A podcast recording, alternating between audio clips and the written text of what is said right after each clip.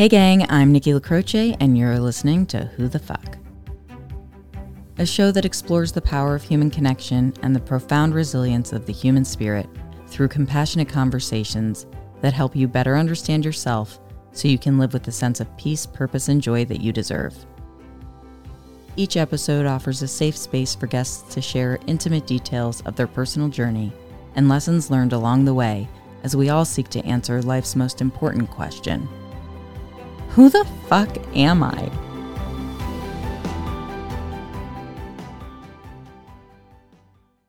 Hey, gang, I'm Nikki LaCroce, and you're listening to Who the Fuck. And on today's show, I'm sharing the mic with Dave Albin. And Dave is the number one firewalk instructor in America and owner of Firewalk Adventures, as well as a keynote speaker, corporate trainer, and sobriety mentor. Dave's worked with Tony Robbins for over 19 years and started Firewalk Productions in 2014, now having walked over hundreds of thousands of people across those hot coals. And since then, Dave's passion and purpose has led him to work with major clients across the globe, including Google and NASA. But as Dave will share, his path that he took to become who he is today was not easy. Now, 35 years sober, Dave seeks to empower others on their healing journeys and help them discover their own life callings. Welcome to the show, Dave. God, that was so well. Great job, Nikki. Thank you. That was beautifully read. Well, thank you. It's a great resume. I got to be honest with you. I sit here and listen to it. I'm at the end. I'm going, okay, well, great show. All right, nice yeah. to be here. You know. You're like, yep, that's correct. I did do those things.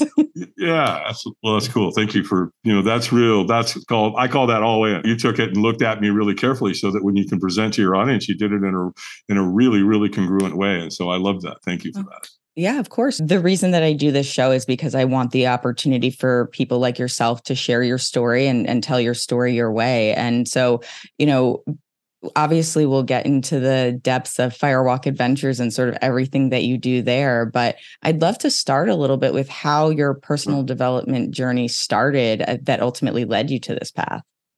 Oh, i'd love to. Um, you know started young. I mean very young uh, at the age of five years old really. Um, i had been born to a single mom in hollywood california and two months before i was born uh, my biological father, who uh, was a pilot in Korea. And we don't know what happened. We just know something happened, and they put a plate in his head to save his life.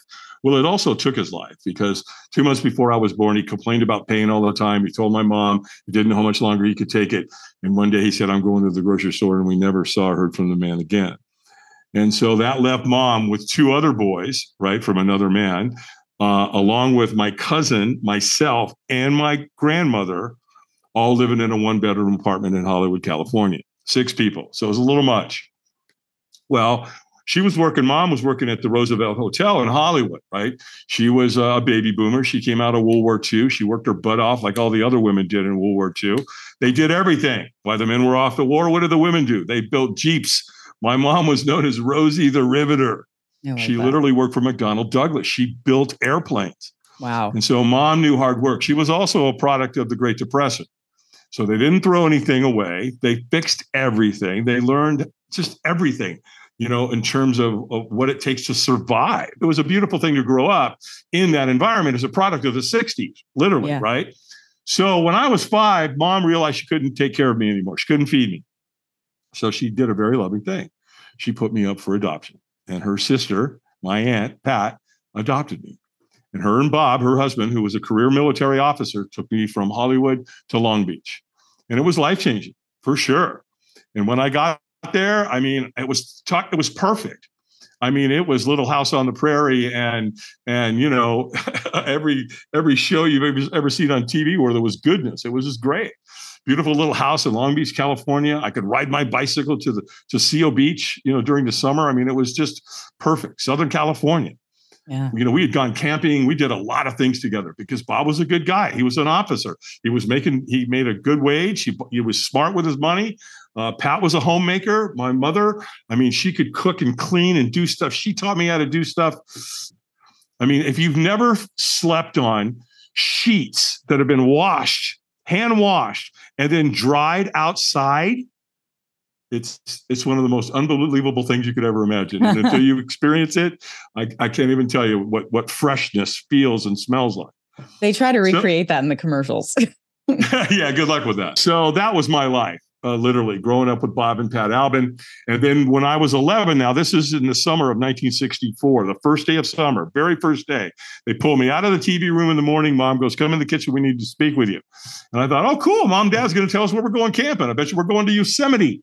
I bet we're going to, you know, Crater Lake or Big Bear or Lake Arrowhead or Lake Havasu or somewhere in Southern California, Northern California, because we always did. We had a trailer. We went camping all the time. So I'm like, yeah, cool. Here, I, here I come. You know, I'm ready. Next thing you know, she sets me down and she puts her hand on my arm and she looks at me with tears in her eyes and she goes, David, what we have to tell you is we're not your parents. What? What, what does that mean? That's like walking out outside and see the sky's blue, and I go, the sky's blue, and they go, no, it's not. Well, yes, it is. Yes, yes, you are. What do you mean? And so it was a very difficult moment in my life to to process it because can you can't. You, can I ask you a yeah. question? Um, sure. So, yeah, of course. So you seem to have a really vivid memory also of going into that conversation and your thoughts around yeah. what your expectations were versus what it was. And that's a long yeah. time ago, right? I I I remember very few things from probably my preteen years and I think that, you know, I would imagine that that memory of your expectations stays pretty firm in in your mind and in your heart because of the kind of drop off that happened in terms of what they ended up sharing with you. Do you feel like that's a big part of why that first part is so memorable too is that your expectation was just so different than what the actual message was that they were sharing. It it, it had me ready for like this really great surprise. Yeah. Right? So your brain is at an all-time high. It's like yeah. in a peak state right? It's almost like a firewalk. You're like oh excitement. Oh cool. What's going to happen? Really neat. Awesome. Boom. Yeah. and then bam. Yeah. And so now emotion comes in which heightens your state as well. Yeah. Where like, you know, think of anything. How uh, um, what when when Kennedy was assassinated, right? There's not a kid my age that doesn't know exactly where they were, what they were doing, that that absolute moment. It, for me, it was 9 11. So you're right. Okay. Yeah, I was yeah, getting ready to go. That. And I'm sure for a lot of the generation, that was 9 11 yeah. you know, where you were, what was going on, or maybe when John Lennon was killed or whatever. That's what that moment was. Yeah, I knew yeah. everything. I could tell you all everything, every smell, every color, everything that was going on in that moment. I could hear mm-hmm. the TV still on in the TV room. I mean, all of it. Yeah. Very, very, very vivid what my mind captured in that moment. Mm-hmm. So, what happened from there, though, was shortly after they told me this, Oh, let me back up. I remember they said something to me. She goes, "Oh, you know, I want to, I want you to know who your mom is. Your mom is your Aunt Dean." Well, I knew who Aunt Dean was. I didn't even like her. And I don't want to say I didn't like her. It's just that she was always touching me. Mm-hmm. Hmm. I wonder why. I was her son. She wanted to cuddle with me. She wanted to hold me. She wanted to be around me. Duh. But I didn't know that in that moment. Do you know why you didn't uh why you were uncomfortable with that? Like was it because you felt because like this was, is my aunt, why does she want this attention or was it different yeah, than that? Because it was pretty and it was, you know, she never touched me inappropriately. I want to be right. crystal clear about that. Yeah, I understand. But it was always one, you know, she she was kind of manic anyway. Mm-hmm. So it was like uh, energetically she, also just disarming. Very much so. Very much so. Mm-hmm. Uh, thank you for uh, thanks for detailing. Yeah. Well, we can go deep here. I'm good with that. I love it. Um, I love um, it. This is what, what made our first conversation so wonderful, Dave, and why I've been looking forward to this. You are so candid and raw and honest. And I admire your willingness and the vulnerability to not just speak to it in terms of what your experience was, but how it shaped you and, and the depth with which it impacted you. I don't think a lot of people make the active choice to access that, um, particularly people who are boomers if i'm being completely honest with you because i have i mean my own parents my friends parents 100% it's like you know it's so uncomfortable to go to these places so a lot of it is that happened i don't need to think about it again so really admire and appreciate your willingness and desire to share your story well in in, our, in the defense of the boomers we were told the opposite well, I know Men this. I know this. Right? It's, Men don't cry, right? Yeah. All that stuff. So when I learned a lot of the what I was taught culturally back then wasn't true, I, I woke up to that. So the epiphany was, you know, not telling your story and being vulnerable and, tell, and just tearing the scab off and letting people know who you are is very empowering. As long as you're not using it as a weapon and you're using it as a tool to show people that it's okay. Because, you know, I've been around a lot of really wealthy people and they talk about all this money and this and that. And I look around at other people and I'm going, we don't give a shit. I don't care how much money you make. You know what I want to know about? I want to know about your struggles and how you overcame them. This That's is why valuable. I adore you, Dave. This is why I adore you because I feel the exact same way. Because at the end of the day, frankly, I think part of my philosophy is really if you are compensating by just needing yes. more and more and more, Yes. That tells me that you have unhealed parts of yourself that you don't want to access. And the best thing that you can do is try to sort of shroud that with this distraction while mean while you're you're ah. suffering somewhere, you know, and oh, and it's hard because we we're as you said, a lot of people, and this isn't just your generation. I think that to your point, 100% generationally, that is completely valid. But I think in general, the amount of men who have come on this show in the last year and talking about the importance of like getting deep, being vulnerable, and women as well. But I think to your point, just categorically from a gender stereotype perspective, is don't show it, keep it in, let it be what it is, just grin and bear it. And at the end of the day, it doesn't serve us. We're just, no. we're sort of empty shells of ourselves if we're trying to fill that with something that isn't just the actual work and, and bringing ourselves inward. You nailed it. 100% right there. Um, and so I've come down a long road though. You know, I've had yeah. a lot of men in my life who had to help me and encourage me and inspire me to go, Dave, you've got a hell of a story. Go tell it. Yeah. Because it's going to help someone. That's the bottom line. That's Absolutely. why you tear the scab off. That's why you get out there. That's why I can stand in front of thousands of people. I don't care. And I'm going boom, boom, boom, boom, boom. Because if one person out there who's suffering from drugs or alcohol or is suffering because of someone in their life, right, then hey, I'm all in. Yeah. Because I learned early on in AA, I, I got something beat in my head from the very beginning um, in some of my very first AA meetings. And it said to me, when anyone anywhere reaches out, I want the hand of AA to be there. And for that, I'm responsible. Well, that's what I got when I got to AA. It was unconditional love from these men. It was insane. I was dangerous. I was lethal when I first got to AA. And they're like, yeah, yeah, yeah, we hear you. We all are. Shut up, sit down, and don't take a drink today. That's what you need to do. Oh, okay. right. I mean, uh, I was in a tough love men's group. We didn't take no bullshit. They just literally stop. Either sit down and listen to us and do what we tell you to do, or leave. Go. Yeah. Well, because it's like you if want, you're not you going want, to commit to it, then what's the point? Well, you know, here, here's what they they had a kind of a nicer, softer way of putting it. Sometimes, I mean, I believe that because I know it's a vulnerable place to be. right, but it's like, look, tell you what, do what we t- teach you to do for for ninety days. Do ninety meetings in ninety days, and if it doesn't work, go back out. We'll refund your misery in full. I remember thinking, okay, then they got me. It was a way to saying, fine, prove us wrong, and they weren't. They were spot on. That's great. Yeah, but back to mom. Um, so yeah, mom was just being mom. My biological mom was just being mom, and she cared, and she loved, and and you know we had a wonderful relationship based after that. Uh, it was a little bizarre at times, uh, but it was still good. So at 11, right after they told me this, probably within two weeks, both Bob, Bob and Pat Albin, my aunt and uncle who are now raising me, started drinking. And they had drank up until the moment they they adopted me when I was at five. So they had drink at five years, none. Well, they both started drinking, and my my life went boop. I mean, it took a hard right turn mm-hmm. because alcohol showed up, and alcohol took control of everything. And so Pat wasn't so bad. Bob, not so much. Bob got mean. Bob got nasty. He got ugly. He got violent. And I had to run interference between him and mom, between him and losing his license and and you know be, getting arrested arrested and you know want, riding his bicycle to the bar. And i was the guy that always had to go get him out of the out of the bar and take him home because buddies would drop him off. So i was the go-between. I was the mediator between all that. So i had to learn the negotiations of all that. At such a young age. pain in the ass. It was a pain in the ass right? Um, and then you know li- literally so i saw these two wonderful people turn into these alcoholic whatever you want to call them And then, so one day they went to the grocery store. They, you know, they did that back in those days. You could leave an 11 year old at home by themselves yeah. all the time. All you did is call the neighbor, said, Hey, Joanne, it's Pat Albin. Hey, David's at home. If he needs anything, can he walk across the street? Yeah, tell him to come over now and I'll make him a bologna sandwich. Okay, yeah. thanks. Bye. Boom. That's how it worked. So they left.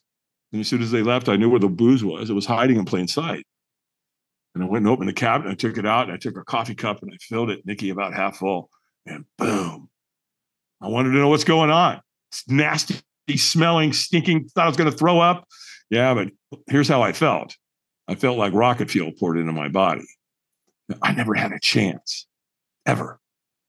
I never drank normally. I have no idea what that's like because one's too many and a thousand's not enough for me from the moment I took my first drink. So they say all the time, "Yeah, can you become an alcoholic on your first drink?" Sure did for me, because I started thinking about it and drinking and stealing and you know on, and it just it just escalated. By the time I was a junior in high school, like within a month of me being in my in my junior year, they called me in the principal's office and said, "Albin, you're out." okay, guys, see ya. I was fine with it. I could care less. Were you showing up to school under the influence? Oh yeah, when I was showing up. But the point was get, you know, smoke some some smoke some cannabis. Why go to school? Who cares? Well, yeah. I was already playing the song that Paul Simon wrote in my head. When I think back of all the crap I learned in high school, it's no wonder I can think at all.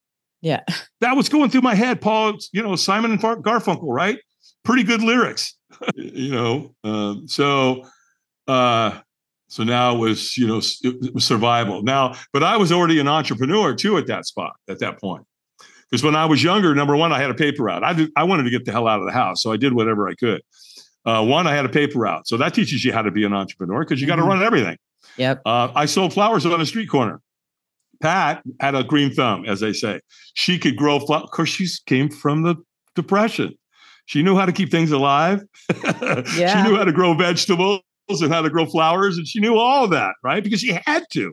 Yeah. So she grew some of the most beautiful flowers you've ever seen in your life. And she'd go and she'd cut them and she'd cut them at an angle and put them in water. Yep. And then she would, she would, you know, she would arrange it. And they were gorgeous because she had this beautiful touch for eye, like, like a creativity, you know, like a mm-hmm. florist, if you would. And I lived across the street from a golf course. So guess what happened there? I'd go take my Stingray bike and I'd ride the perimeter and find golf balls. And there were certain holes where a right-handed hitter wasn't a good golfer to have a slice. They'd hit it over the fence all the time. You'd go over there and find five, six, ten golf balls all the time.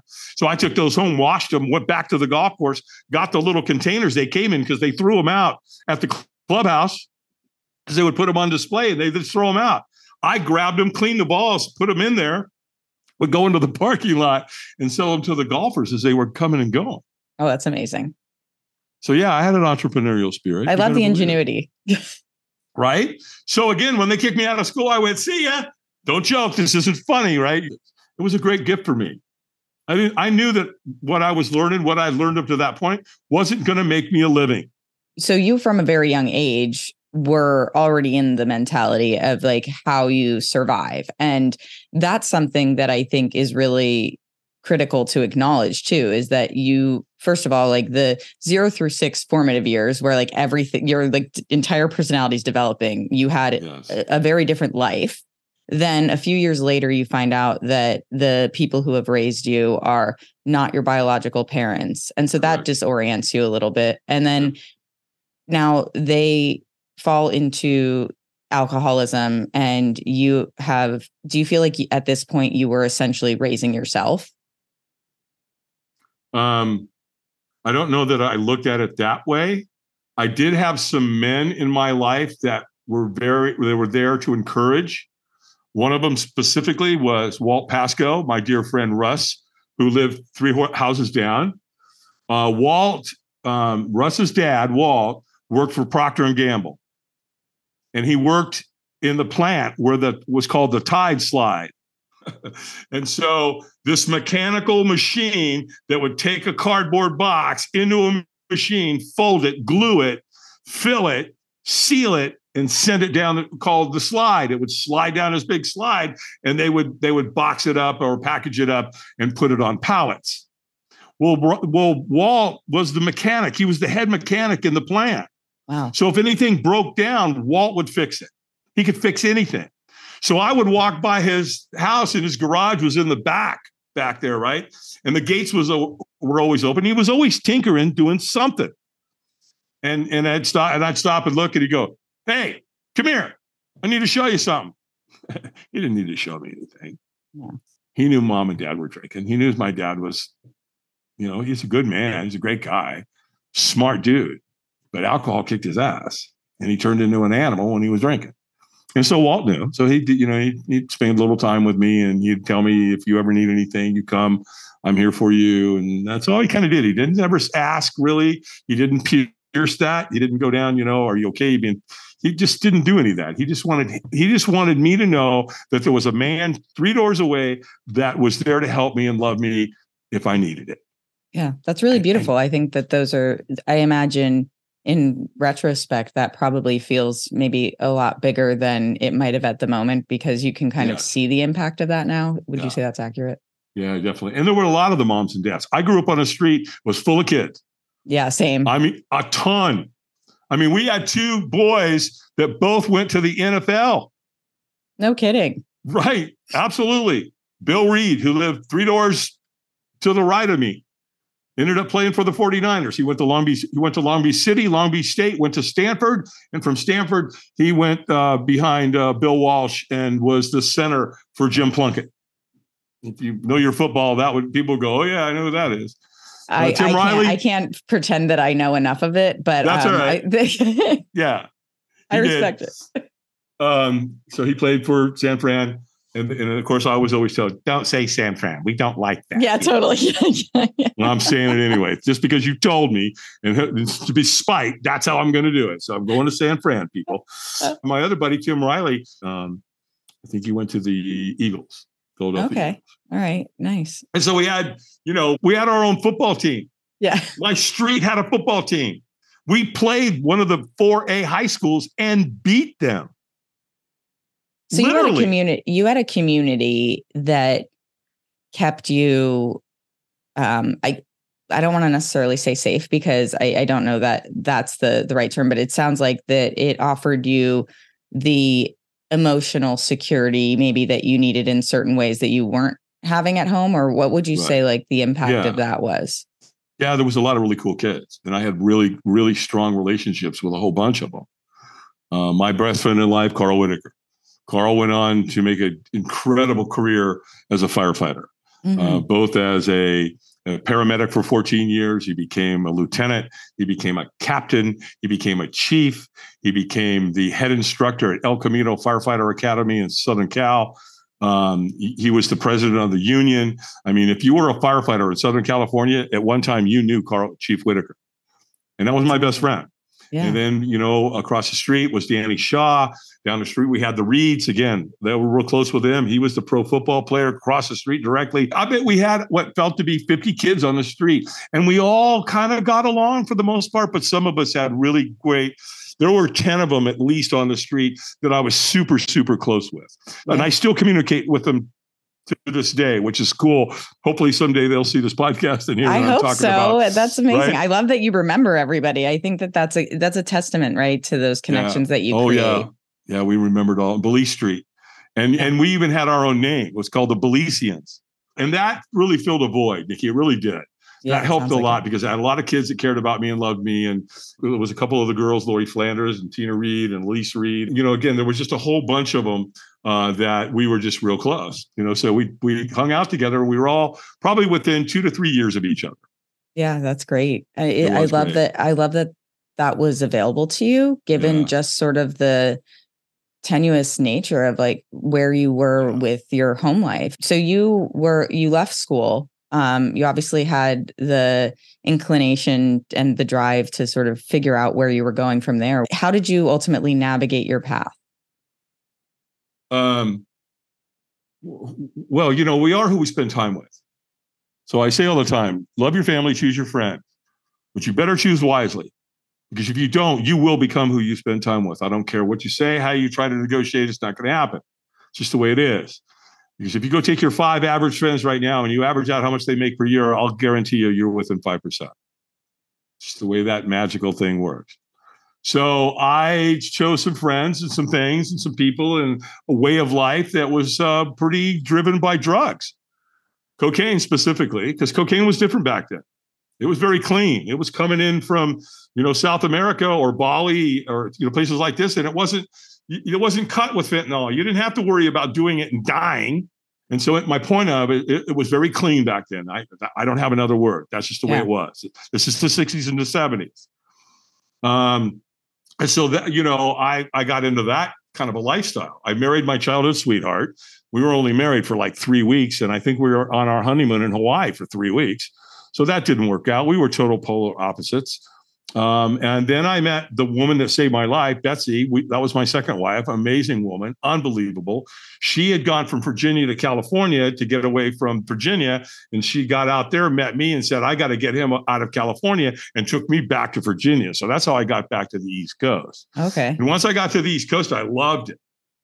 I was like, God, are you kidding me? Look at this. I'd never seen the seasons change in Southern Cal. I didn't know what that looked or felt like. And it was, and I went to Skyline Drive early on outside of DC uh, in Virginia. And oh my God, what a beautiful place in the fall. Are you kidding me? Yeah, yeah. And so that turned me on to the Blue Ridge Parkway and the Shenandoah Valley. And once I fell in love with this, there was no going back.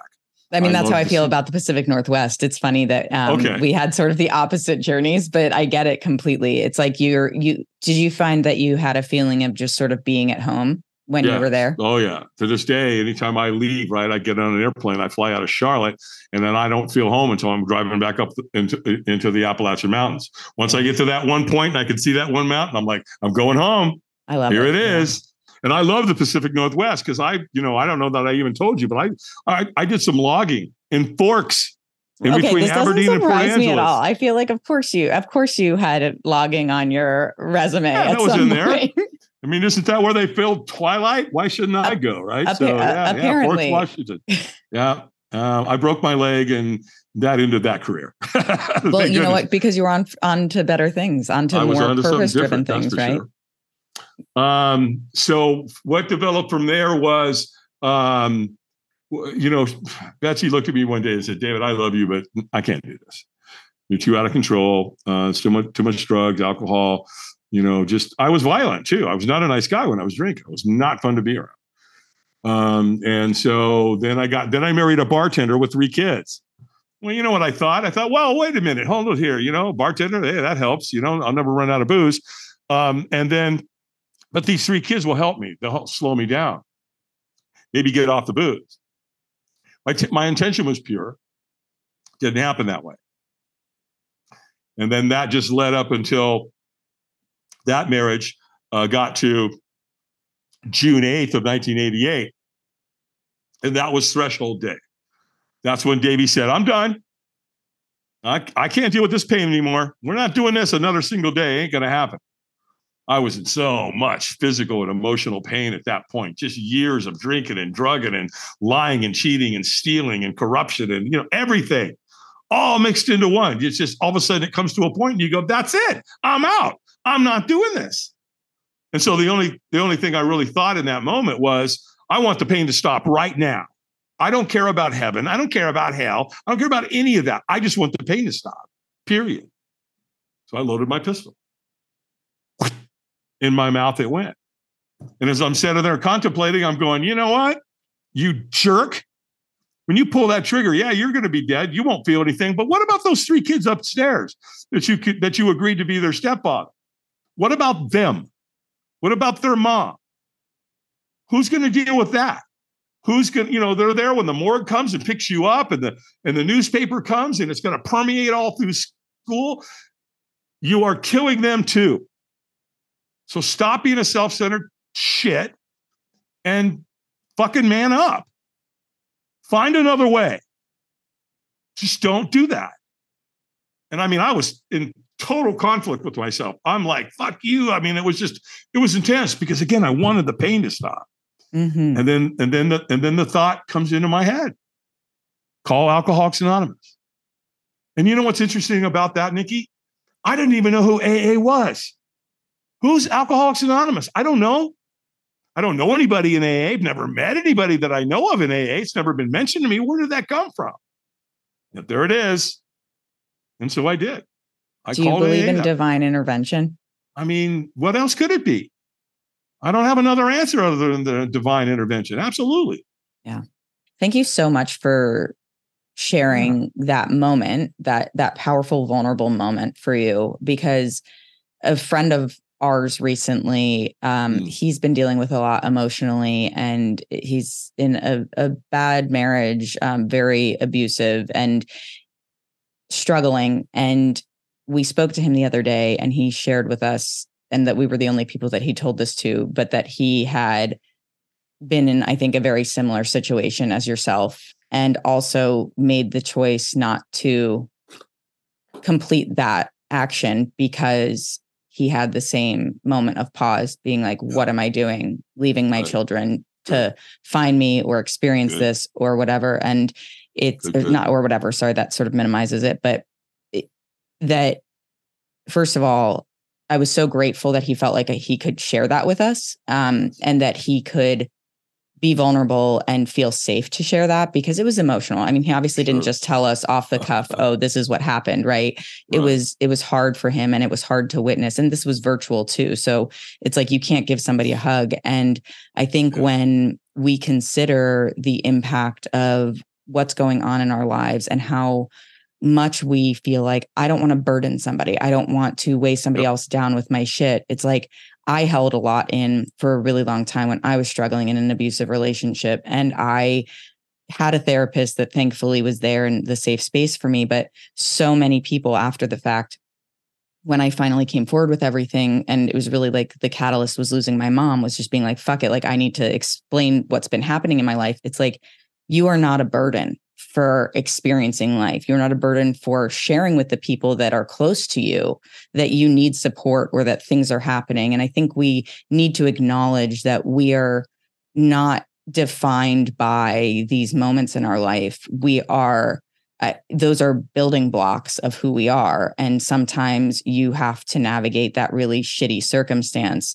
to ultimately come into who you are. And I feel like that's the, for a lot of us, like that's the rock bottom, right? Something bad has happened, and I know that there is no other way out. And it's either this or I actually ask for help. And so, what you acknowledged and what our friend acknowledged is like, I can't do this on my own because you can sit there and you can try to fight it. But like at the end of the day, what you described, I felt like I was in that room with you, Dave. I felt like I like the way that you're Hmm. speaking to it is like, this is how my head's spinning. And these are all the things that I'm conflicted with in myself. And how many of us feel that way and trapped in our own lives? We have to be able to express that. And so you sharing that and, and being vivid in your description i think is really helpful as an outsider to hear that and understand what goes through somebody's mind in a moment like that.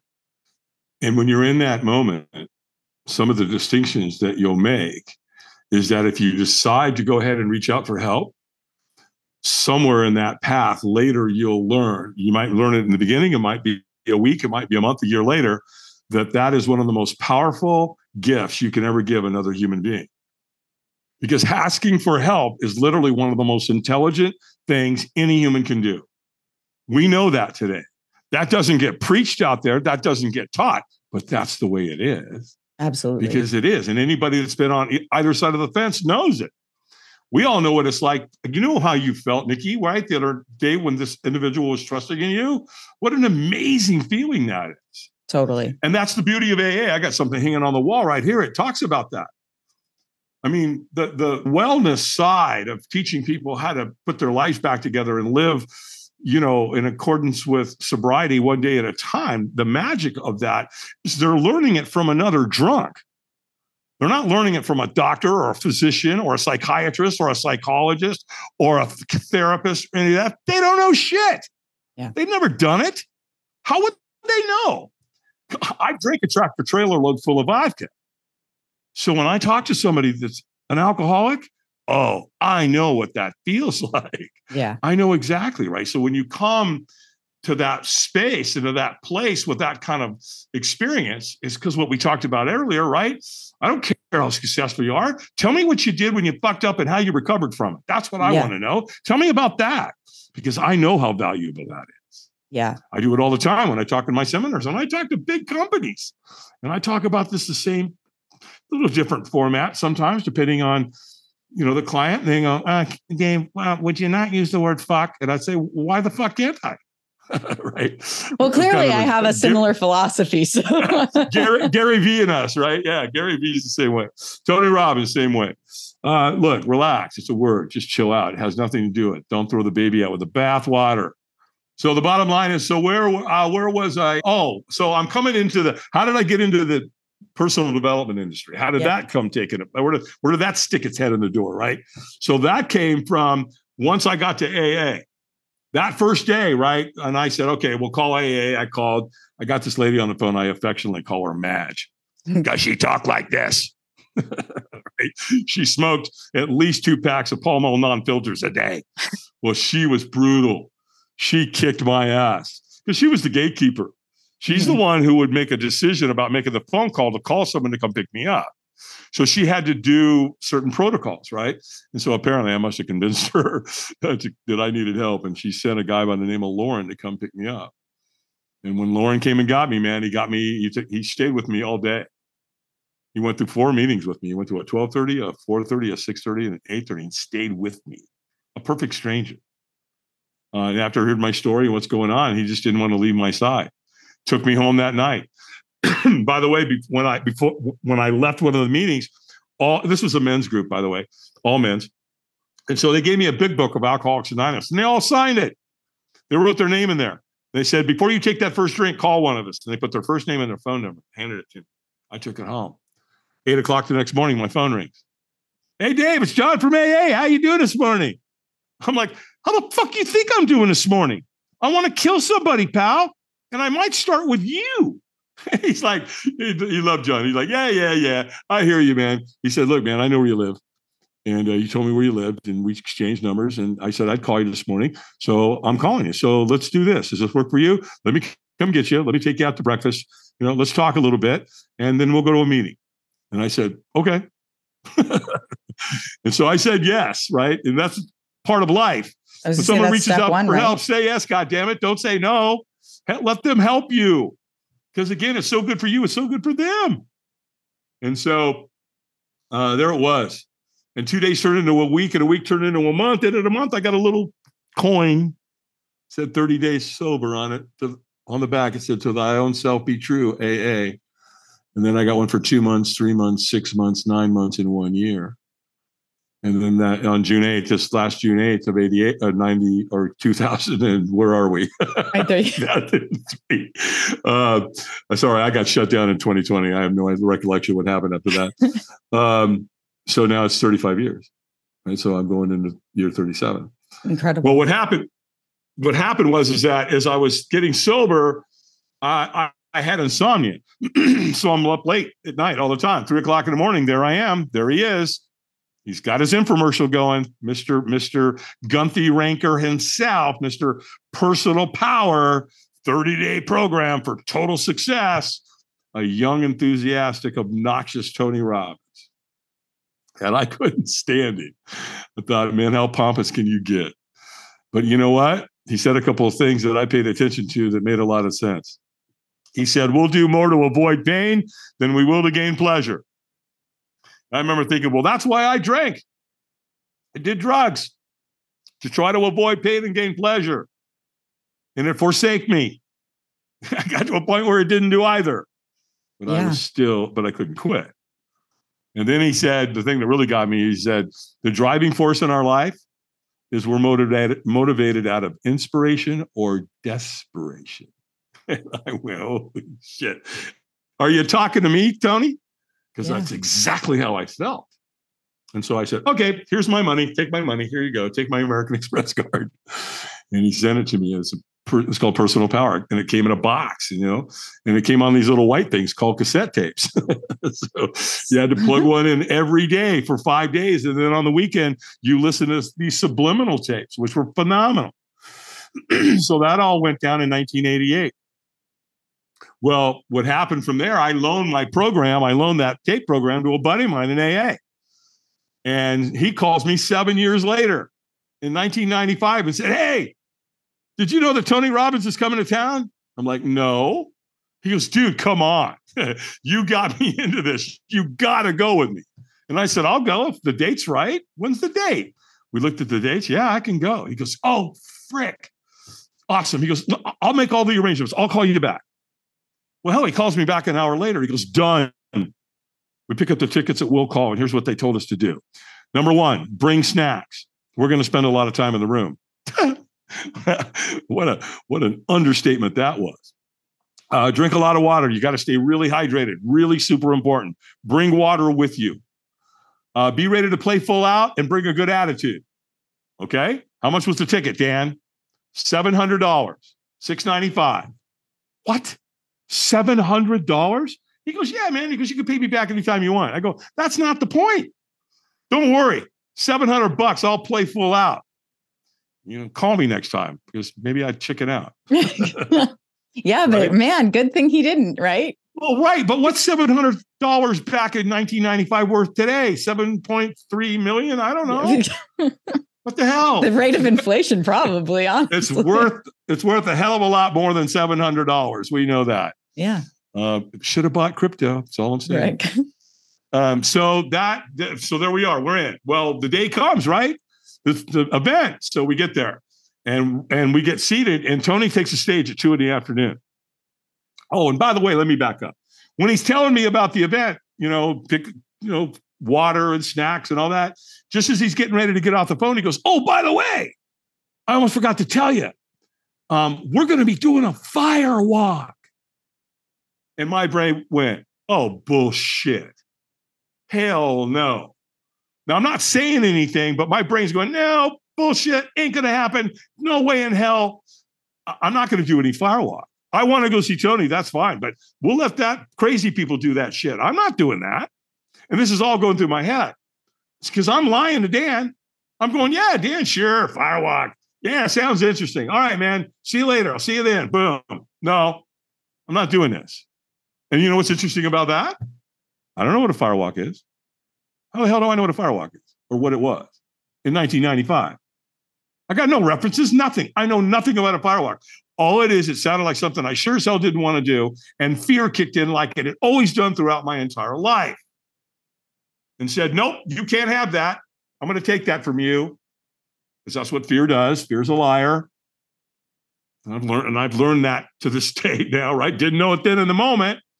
So I'm just saying no. Well, you get to the event, Tony takes the stage at two. Next thing I know, it's after midnight, Nikki. I've been in a room with this dude for 10 hours. All of a sudden he goes, Take your shoes off. And I'm like, Oh no, oh hell no. I know where you're going with that, pal. You're not tricking me. Well, the problem is I'm sitting in a seminar, there's 3,500 people. And guess what they're doing? They're taking their damn shoes off. And I remember thinking, no, people don't, don't go towards the light. Shit, you're falling for it. No. So now I got a dilemma. They're all taking their shoes off and I'm not. So if I don't take my shoes off and go out there, everybody's going to know I'm a chicken shit. So I'm like, well, we can't have that. So just relax, man. It's okay. Just take your shoes off. When you get out there, go hide in the back. You don't have to do this. No one's going to know. That's what's going through my head. And so that's what I do. I take my shoes off. Well, it gets worse. So before Tony gets 3,500 people to go out in this giant parking lot to do this big firewalk, he, he gets them to start clapping and chanting. 3,500 people are standing there now. They're walking outside going, Yes, yes, yes. Right. And I'm walking out there going, No, uh uh-uh, I ain't doing this. It gets worse. When you physically get out there, he's got African drummers. So it's dun dun dun dun dun dun dun dun dun dun, and you're and you're what a dog and pony show, and your brain's going, what in the hell? Like, what did I get myself into? what did I get myself into? Now, when you walk out there, you can see over in the corner the giant fire. It's huge. It's beautiful, and it's probably it's a pit and it's probably 30, 40 feet wide and 70 feet long. And, and it's been burning hot hardwood all day. They probably started stoking it at two o'clock. And now it's 10 hours later. And there's this big, giant, beautiful pile of blue coals and a blue flame. It's absolutely gorgeous. Well, how you how do you firewalk 3,500 people logistically? Well, what you do is you take that big pit and you take a wheelbarrow over to it and you fill the wheelbarrow up with coals and then you bring the wheelbarrow back in between two fire lanes. A fire lane is about it's sod, it's grass, and it's three feet wide, 18 feet long. There's one there. Put the wheelbarrow between. Put another one on the other side of it. And then just take a flathead shovel, shovel into that wheelbarrow, and sprinkle those babies on top of that grass. And that's what you firewalk on. Right? Well, I'm having none of that. I'm in the back. I'm hiding behind 3,500 people, chanting, drums are going on. People are starting to firewalk. They're screaming, they're yelling, they're celebrating. It's a dog and pony show, like anything. Uh, it's so hard to describe. There's nothing like it on earth, unless, of course, you go to a Tony Robbins seminar. It's just an unbelievable experience, right? Well, I'm hiding in the back, obviously. So I'm not going to do this firewalk. Well, Tony Robbins knows that this is literally one of the most life changing experiences any human can go through. He knows that. Firewalking has been around for a thousand years. It's been used by cultures everywhere for a whole host of reasons. Everything from graduations to marriages to birth to, you know, it's, it's the rite of passage. It's, it's unbelievable. It's been around for a long, long time. And so Tony knows how powerful it is. Well, he doesn't want anybody to miss out. So what's he do? Well, he knows there's people like me. He knows we're going to come hide in the back. So what's he do? Smart ass trains people to come find you. So literally, you've got people going to the back looking for people like me. And it worked because I'm back there hiding out. All of a sudden, here comes this guy, comes out of nowhere. All of a sudden, he makes eye contact with me, and now he won't take his eyes off me, right? Staring at me. He probably gets, I don't know, 20 feet from me, maybe. And he said, he said, Hey man, are are are you okay? And I'm like, when we're not okay, what do we do? We lie immediately, right? I'm we go, fine. Oh yeah, no, I'm good. I'm fine. Nothing to see here, pal. Move along. He says, Well, hey man, you gonna you gonna firewalk tonight? And I'm like, absolutely not. like, no. You know, I said it with that tonality, right? And he goes, Hey man, that's cool. He goes, That's not a problem. We don't want you to do anything you don't want to do. And I'm like, okay, I like this guy. He's going to get me out of here. Well, then here's where it gets pretty interesting in my life. One stranger, Nikki, I don't know who this guy is to this day. I have no idea. But look what he did. He asked me one question that changed my life forever. One stranger, one question. So don't think it can't happen. It can. It did. It does. It did. Um, he said, Wouldn't you at least like to watch? And I remember thinking, Yeah, yeah, let's do that. Sure. Let's watch these people burn their feet off. This should be fun. he said, Well, hey, man, you can't see anything from way back here. Can't see anything. Well, he's telling the truth. I'm 100 yards away from the firewalking. I got 3,500 people in front of me. I can't see anything. I can hear them. They're jumping up and down and cheering and celebrating, and they're clapping, and the drums are going. Oh, yeah, that's all going on, but I can't see them physically. And he said, Well, just get in line. And eventually you'll get up there, you'll be able to see it. right? Okay. I took the bait. But in his defense, he's telling the truth. Because you know what, Nikki, without him, I'm not on the Who the Fuck podcast. I I don't go to work for Tony Robbins. I don't go to Google, NASA, you know, my whole life. None of that happens unless that guy says one thing to me that gets me in that line because when I'm in that line, I'm kind of walking along, you know, and again, just kind of being part of the, the the movement and the shovel of the energy of all that. And this guy comes up to me and he whispers in my ear and he says, he knows when you're ready. When he says go, you go. And pew, he just disappeared into the night. And I'm like, what the hell was that? What? Who was that? What what did they do that for? Where's that coming from? Well, so so I'm kind of trudging along, walking along. All of a sudden, I get to a point I still can't see in front of me, but I can see at an angle. I can see through the crowd, and they're doing it. They're firewalking. I'm watching them. They're making this strong move, and they're throwing their hands in the air, and then they're walking. Every race, every creed, every color, every age, they're walking. And so now I'm mesmerized. I'm just watching it. Right? It's like you know, we're told don't don't look at a car wreck, right? When you when you drive by, right? Yeah, well, we do it anyway, right? So I'm asphyxiated on it. I can't take my eyes off it. And I'm watching it, I'm watching, it. I'm watching, all of a sudden, boom! Guess where I am? I'm at the front of the line. And I'm looking down and I'm looking at that fire lane, right? It's about three feet wide, 18 feet long. And they sprinkled the coals on top of it and they're glowing bright red. The wheelbarrow's right there next to it. You can feel the heat coming off, and I'm losing my shit. I am staring into the abyss. I'm scared to death. My heart, I feel like it's going to jump out of my chest any minute. And all, there's a trainer standing there. And all of a sudden the trainer goes, eyes up. Oh, shit. Oh, that's right. Okay. So now my eyes are up. All right. Uh, keep them up. Yeah. Well, I'm in a room for Tony Robbins for 10 hours. Guess what he teaches you to do? Keep your eyes up. Don't stare at what you fear. I want you to look to the end, at the celebration, where you're going to celebrate this experience. And so now my eyes are up, and all of a sudden the trainer goes, he goes, uh, squeeze your fist and say yes. And I went, yes. And he went, stronger. And I went, yes. well, he could tell. He knew. He's doing this every day. I don't know how long, every day, how many thousands of people has he walked. He could knew I wasn't in a peak state. He knew I wasn't there yet. So what did he do? He screams at me, stronger. So it's fight or flight, right? I threw my hands in the air and I screamed at the top of my lungs, and he goes, Go, go, go. I took off.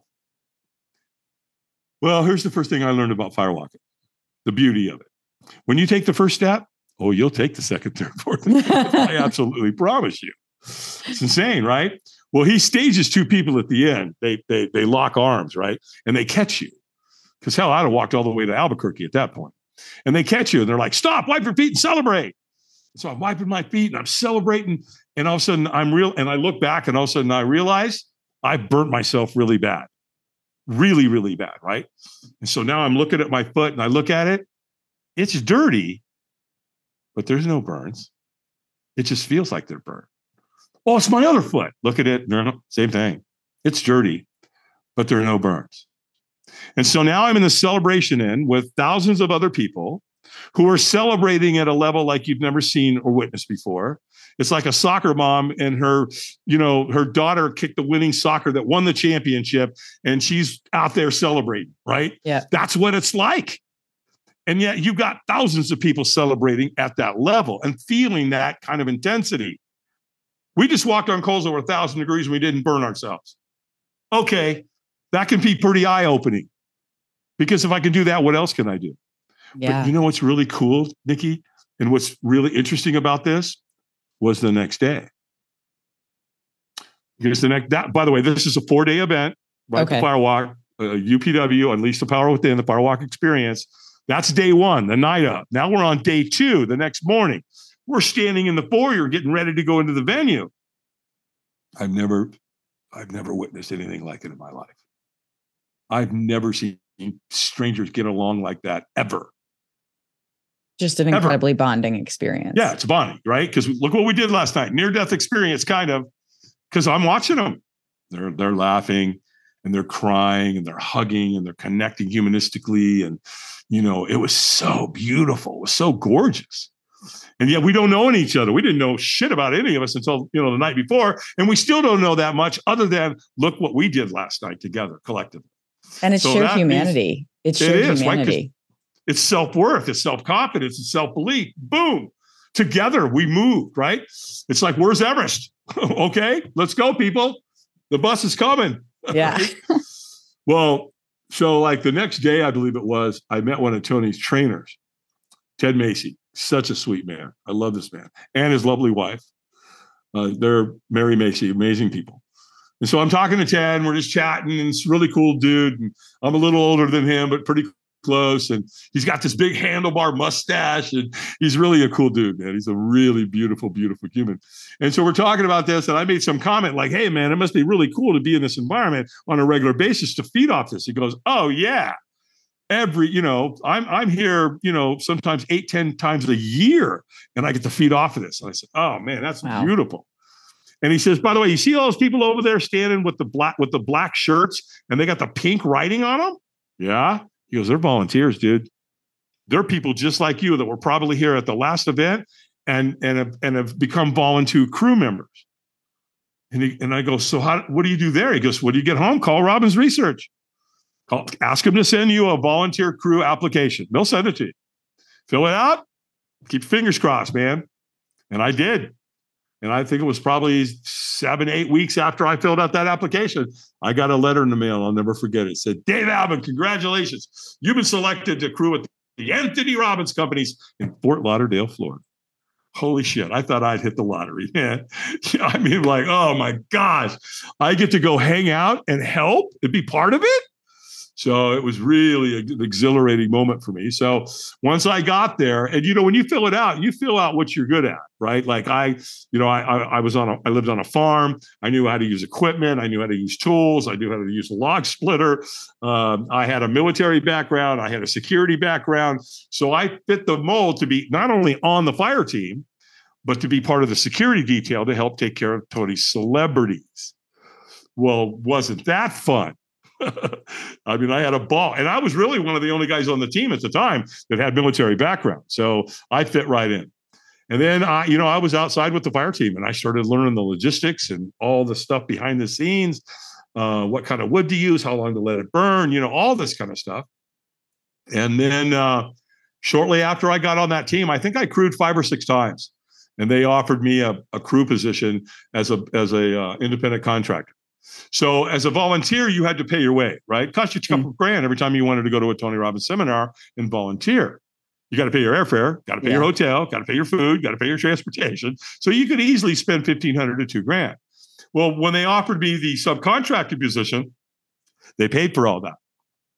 So I went from my wife going, I'm kind of tired of paying two grand every time you want to go play with Tony Robbins. uh, and so that just turned into, oh, they're going to pay you now? Okay, I'm okay with that.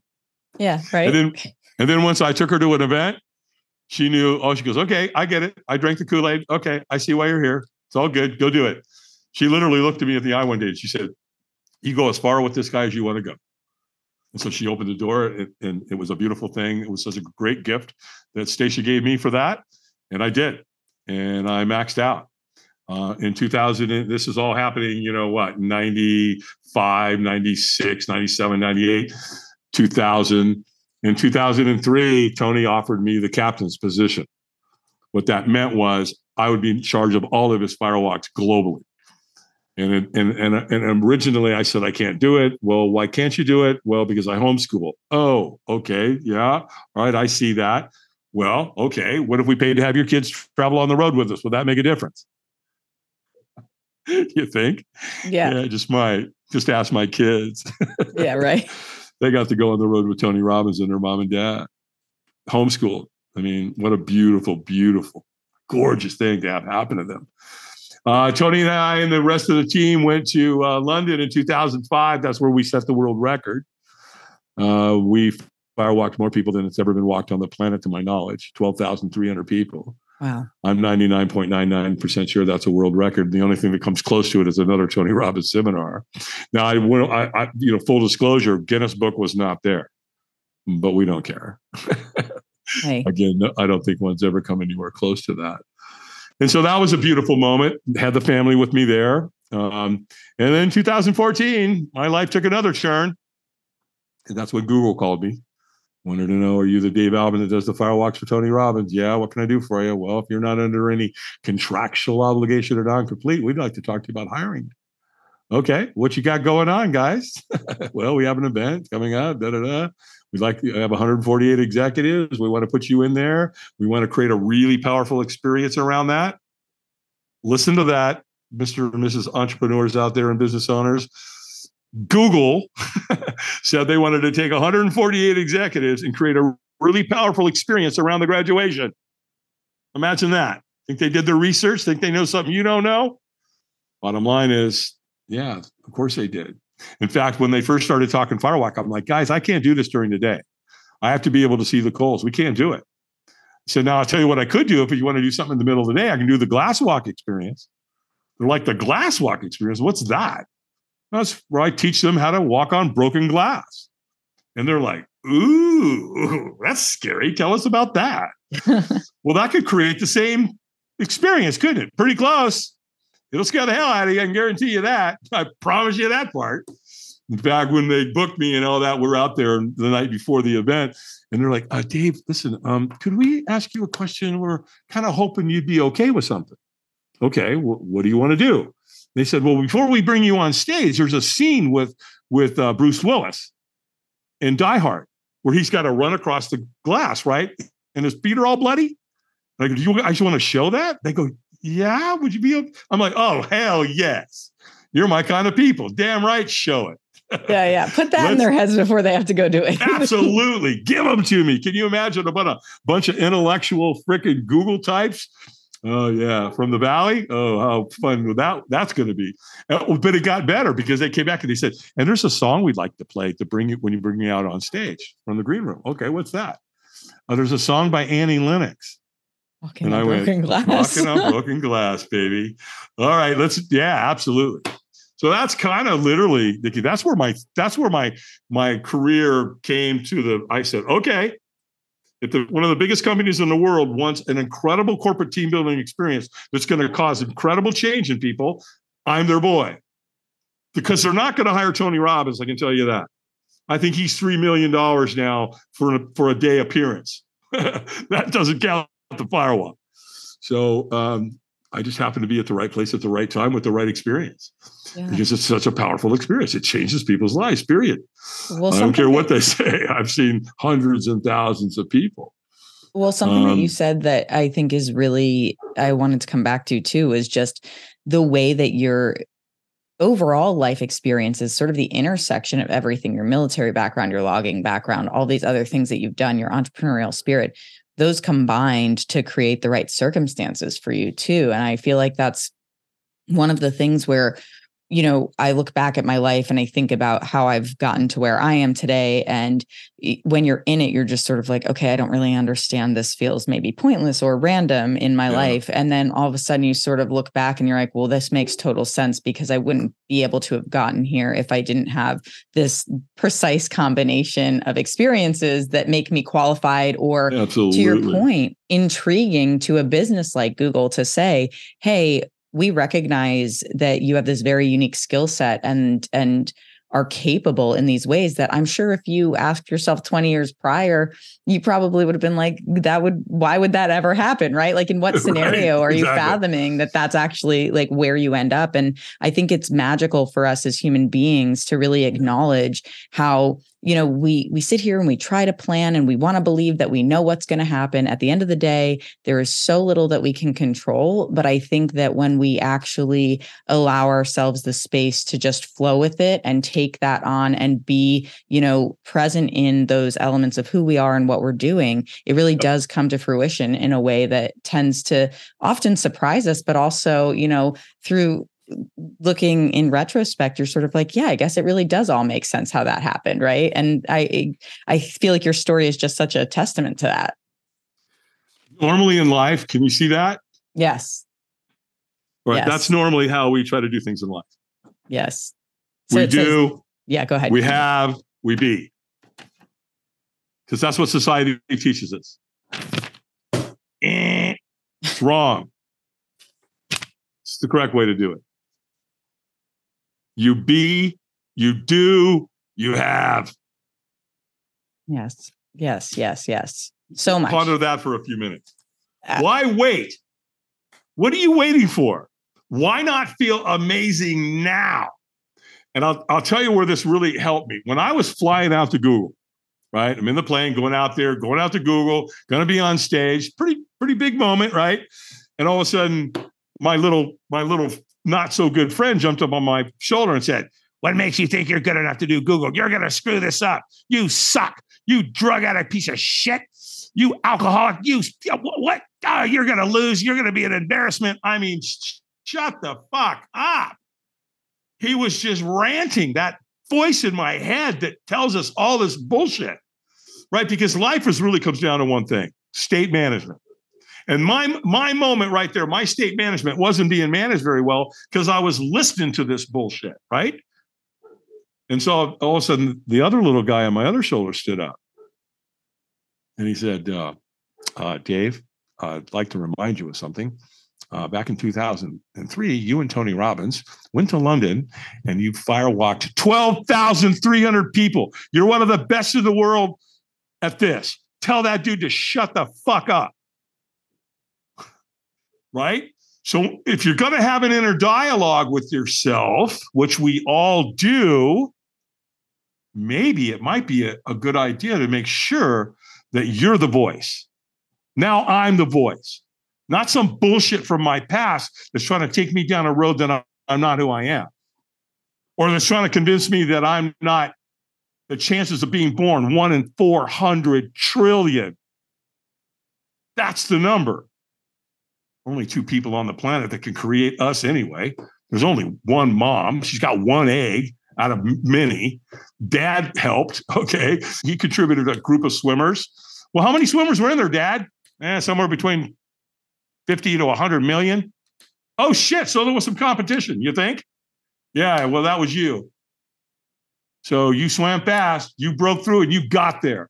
That's what happened. So call it what you want. I, I believe it's just moments like this, or somebody's listening to your podcast. It's it's time for them to rise up and realize that they're the one in that incest, incest, ancestral train that's going to rise up, right? Because if we go back, let's say we go back twelve generations, and we look at all the people that it took for you to be here right now with me, you and I, Nikki, all your listeners, everything right now in this moment. What had to happen in every single person's life? Well, if we go back 12 generations, that's 400 years.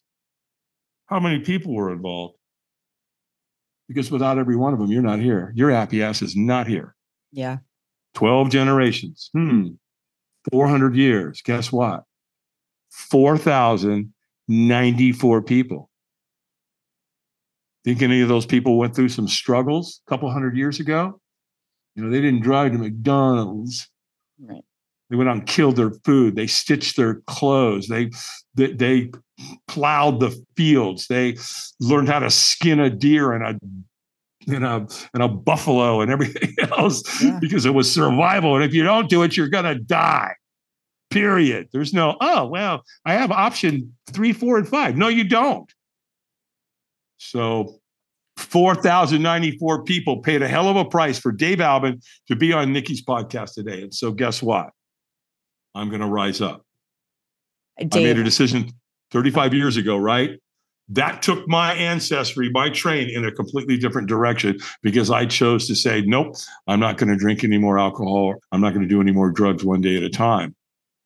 And that's allowed me to influence hundreds of thousands of people with the firewalk experience who turned around and influenced thousands of other people because they were influenced by the firewalk experience. It's incredible. I love the way that you framed that too, Dave, and, and generationally going back and looking at that because, you know, you said somebody listening to your podcast needs to hear this.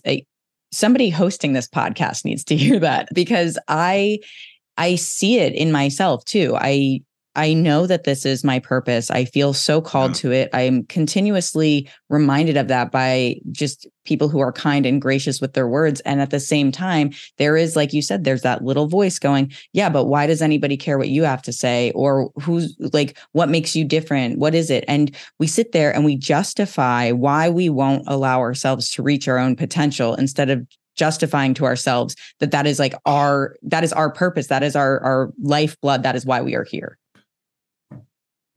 playing small doesn't serve anything or anybody. Stepping into your genius, it's not easy. And that's what you're doing. You've got a beautiful podcast. Thank you very much. It's gorgeous. I mean, everything about it, the way you've articulated it, the way you've set it up, the you know the pre-call. A lot of your listeners probably don't know what's going on behind the scenes. Yeah. You know, where Nikki and I got to meet each other, we talked, we worked out all kinds of things. And, you know, she wants to deliver at a high level. Let me tell you what she's doing here. She's all in. And if you can't see that, then you don't understand the concept of all in. It's like anything else we do. When's the last time you did something and you were all in? This is, That's and it, I love that yes. you said that too, because this is the thing that made me feel like I needed to be all in. And so many things that I've done in my life before were not that. It was like I I said frequently in my tech career, I was like, I'm I feel lucky that I've gotten as far as I had, but it was like I was always giving 70 when somebody else was giving 100 because I didn't feel like I needed to, because I didn't want to. I was doing enough to still be successful. Yeah. And still take pride in my work because I wouldn't just like hack it and not care. But I also knew that the fulfillment that I need to get from something is the driver behind me going all in. That's the key. It's the right? absolute key to life. You just heard it right there from you. Here's what people confuse easily they achieve at a high level. Look at me, I made a lot of money. Look at me, I've got a beautiful family. Look at me, I've got this, I've got that. I achieved this, I achieved that. Okay, I got a question for you. How fulfilled do you feel? Oh, oh, well, not that fulfilled. Well, then you failed because success at that level or achievement at that level that's not balanced with fulfillment is failure. You better get that shit figured out. There's a way to do it. I made a choice. Tony Robbins, oh my God, go on the road with him. Oh my God, can you imagine? Oh, I can't. Why? Well, because you homeschool. Oh, well, what if we paid to have him go have the kids come with us? My daughter was six years old the first time she firewalked. My son was nine. We firewalked in New York at a Tony Robbins seminar. So you know what I mean? So it's the decisions that we make. And it's the moments the that we're in with the moments, the decisions we make. Because it's in our moments of decision when our destinies are shaped. And if you make a decision out of fear, you're fucked. Because fear's not done with you. It'll continue to lie to you, cheat you, misrepresent, and take you down the wrong road. Nope. Because the fears you don't overcome become your limits. And, and oh. we all know this. What doesn't challenge you doesn't change you. It's not going to happen. Navy oh SEALs God. don't Navy SEALs don't become Navy SEALs by sitting in a classroom. No. They do things like the night swim off the coast of San Onofre, where there's 16 different species of sharks in the water. And it's two o'clock in the morning and they throw your happy ass overboard. Is this something you've done? No, but I know. I was like, you said you were in the military. I was like, this. Well, I'm in the military, so I understand that part, if you will, that component. Yeah. But I, I've got some really good friends that are Navy SEALs. Oh my gosh, I can't even imagine. And this is the thing, right? Is what you speak to also, Dave, is listening to what you feel called to, because making those decisions is in my experience, rooted in trusting yourself. And it's so hard for us. We listen to those younger parts of ourselves that tell us that we're not good, we're not worthy, we can't do it. We, why would anybody listen to me, want me to do this, whatever? It manifests in our personal and professional lives. And I said this the other day to my wife. I was like, isn't it fascinating to just think about how as human beings, we as individuals are our most like limiting factor. If we could get out of our own heads enough, we would be able to recognize our potential more. And instead, we just live in this state of, well, what if, or I don't believe this about myself. So how can I succeed? And it's like, put that shit aside and figure out what it is that's going to, like we said, bring you fulfillment, but also bring you joy, give you a sense of purpose, give you a sense of gratitude. Like the thing that you and I, I think really share eh, among, I'm certain certain other philosophies because of our conversations, but it's like that sense of gratitude for the hmm. experiences mm. that have led us to where we are and the people who have helped us get here. Because you said, I don't even know that guy's name, but he changed the entire trajectory of your life. And it's like magical that. as human beings that we can have an influence like that. Because, like you said from the beginning, if you can just impact one person and that helps them, that's to me so worth it. But when you can sit there and say, I've done this for hundreds, thousands, tens of thousands, hundreds of thousands of people. And then that proliferates because it's not just the impact you have on them, it's the impact that they then have on other people and their own lives. And it's like, this is the true beauty of humanity and community and what happens when you are doing when you are living your purpose and actually in a place of belief that there is more than what we've just allowed ourselves to be constrained to and i feel like you're just you exemplify that dave and it's just truly amazing to oh. hear your story and share the mic with you well, thank you. And you know, one movie I watch every single year, I get asked all the way, hey, Dave, what's your favorite? It's a Wonderful Life. Jimmy Stewart because it, it's it's all written in there. Yeah, it's a wonderful life, Jimmy Stewart. You want to jump over the edge, man, right? Because here's what we know: Life's never as bad as it seems. Life's never as good as it seems. Reality's somewhere in the middle. Go find and operate from a place of understanding how patterns work and state management. Because at the end of the day, that's that's what we got. When you speak um, about state management, can you mm-hmm. elaborate mm-hmm. on that a little bit? Do you see it as mental, emotional state, and or how do you constitute that? Yeah, um, I think one of the strongest lessons. You want to go real deep there? Go read "Man's Search for Meaning" by Viktor Frankl. Oh, I oh I've I've listened to the audiobook um in bits and pieces. So yeah, I, bits and pieces, story. right? Well, yeah, it's so, ugly. I, I, so there it is, right? How did he do that? How did he get out of Auschwitz? They killed his family right in front of him, and he had to figure out a way to get out of Auschwitz. So what did he do? Two things. One, he said, even though I'm standing naked in a yard, I'm freezing to death. They've killed my family. I'm probably going to die in that oven.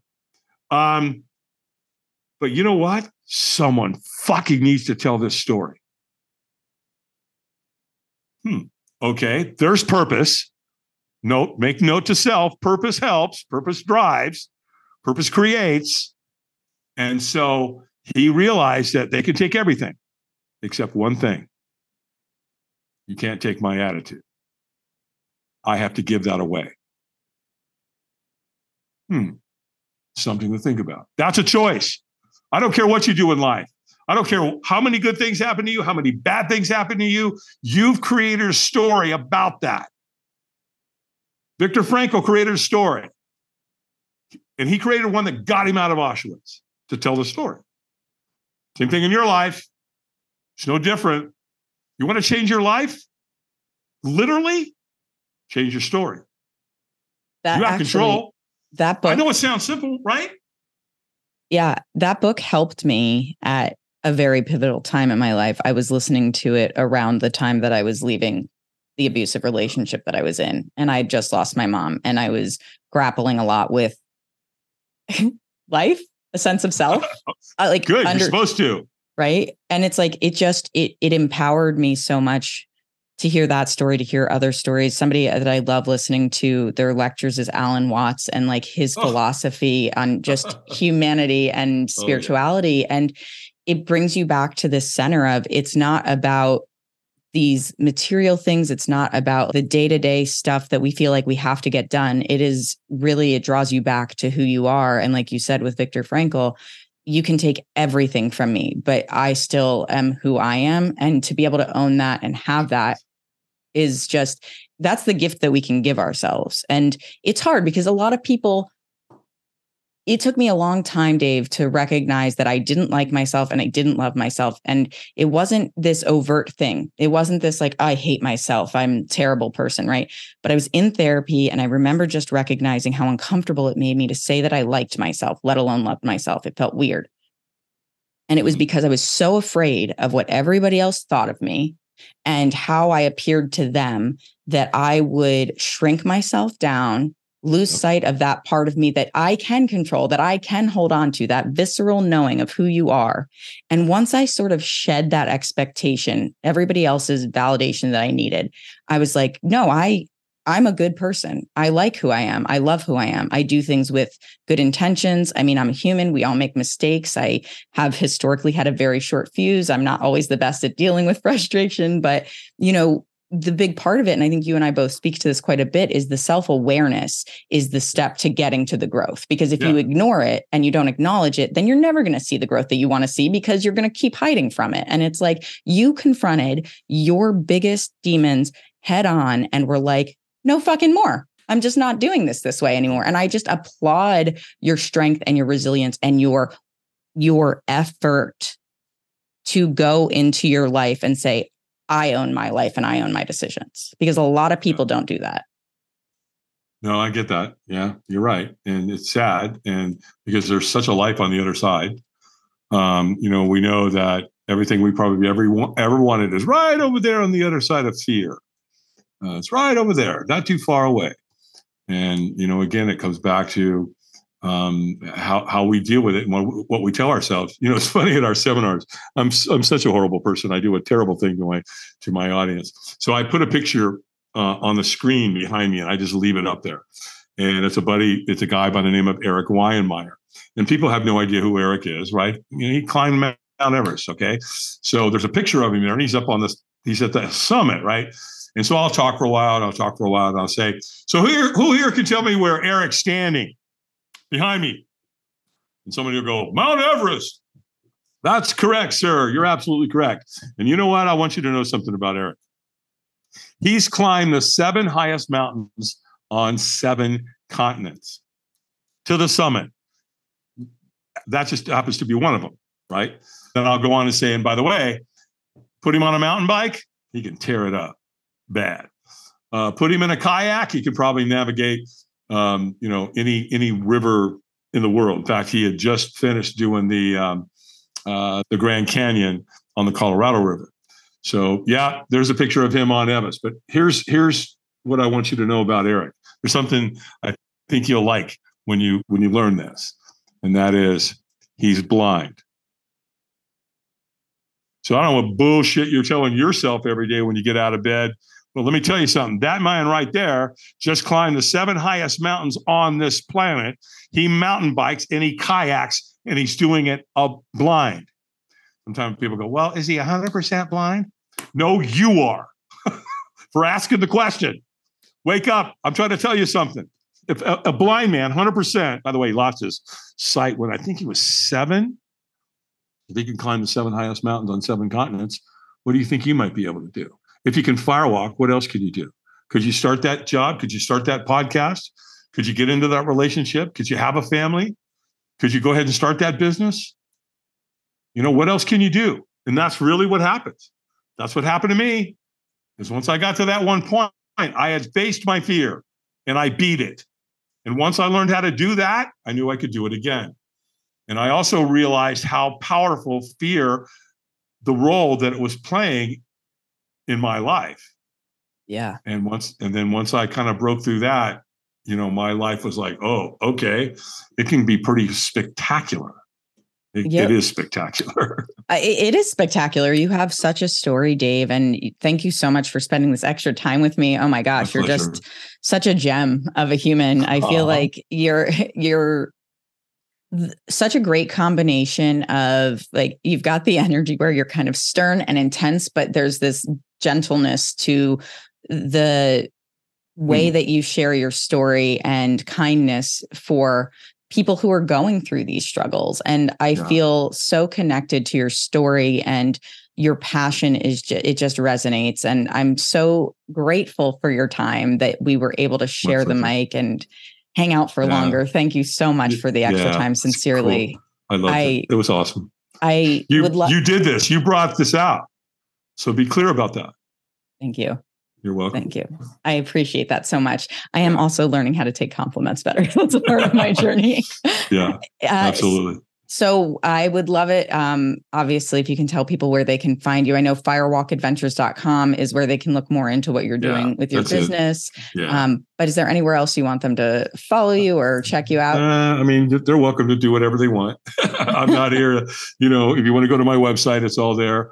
Uh, my academy's coming out. I do the Dave Albin Firewalk Academy. So typically, you know, when people come to us, they either come to me and hire me and they, you know, I, we go in and create the firewalk experience and the board break experience uh, or the glass walk and the arrow break experience and we design it all and the client tells me what's going on. But last year i offered if it was any of my clients or anybody out there that would want to come to the academy. So i'll teach you everything that i do and how i do it and then you can go back in your respective companies or in your h&r department or you know you're a trainer or a coach or whatever and then you can come to the academy and we show you all this stuff which is really cool. Awesome. Um, i do it once a year. I bring in nine people at a time. That's very specific. I do i do the number nine for a reason which i teach you about in the academy. Okay. so that's a that's all on my website as well. Yeah Amazing. Thank you so much. You sharing your story and opening up the way that you have. These are the conversations that I thrive on, that I live for, and that I really value for listeners because it is not just let me talk about, you know, bits and pieces of my life and this is the trajectory, et cetera. But like you really went that level deeper and said, these are the parts of me that I've worked on that I'm still navigating that I that I'm sharing with all of you. And I feel like that gives people an opportunity to do that within themselves. And that is something that more than anything I hope people get from this show. And in particular I'm certain they'll get it from this episode because of how you've shown up. And I just I appreciate that more than you can possibly understand. It's you know many are called few are chosen you know, when I retired from Tony Robbins, one of the last things he said to me, he goes, Albie, he goes, look, with great wisdom comes great responsibility. Make us proud. So that's that's what we're here to do. You absolutely have. Well, thank you so much, gang. That's all for this episode of Who the Fuck. We'll catch you on the flip side. Thanks for listening to Who the Fuck. And if you like what you hear, share the show with your friends, family, coworkers, or anyone else you think needs a healthy dose of introspection and raw authenticity. Feel free to rate and review wherever you get your podcasts. It's always appreciated. And you can also visit whothefck.com to check out more content.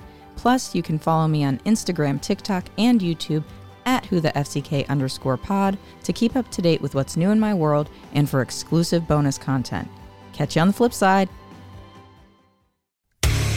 Hey there, I'm DC. I host the Rock Podcast, Back to the Arena, The Interviews. It's about a 30 minute podcast where I talk one on one with a band who has released new music.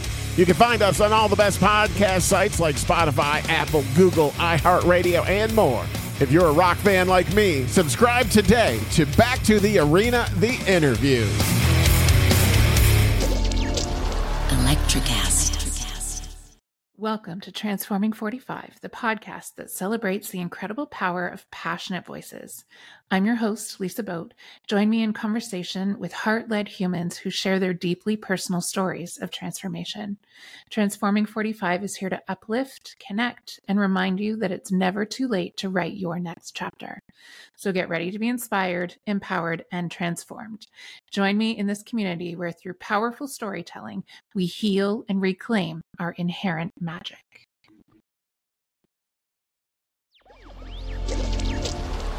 Electricast.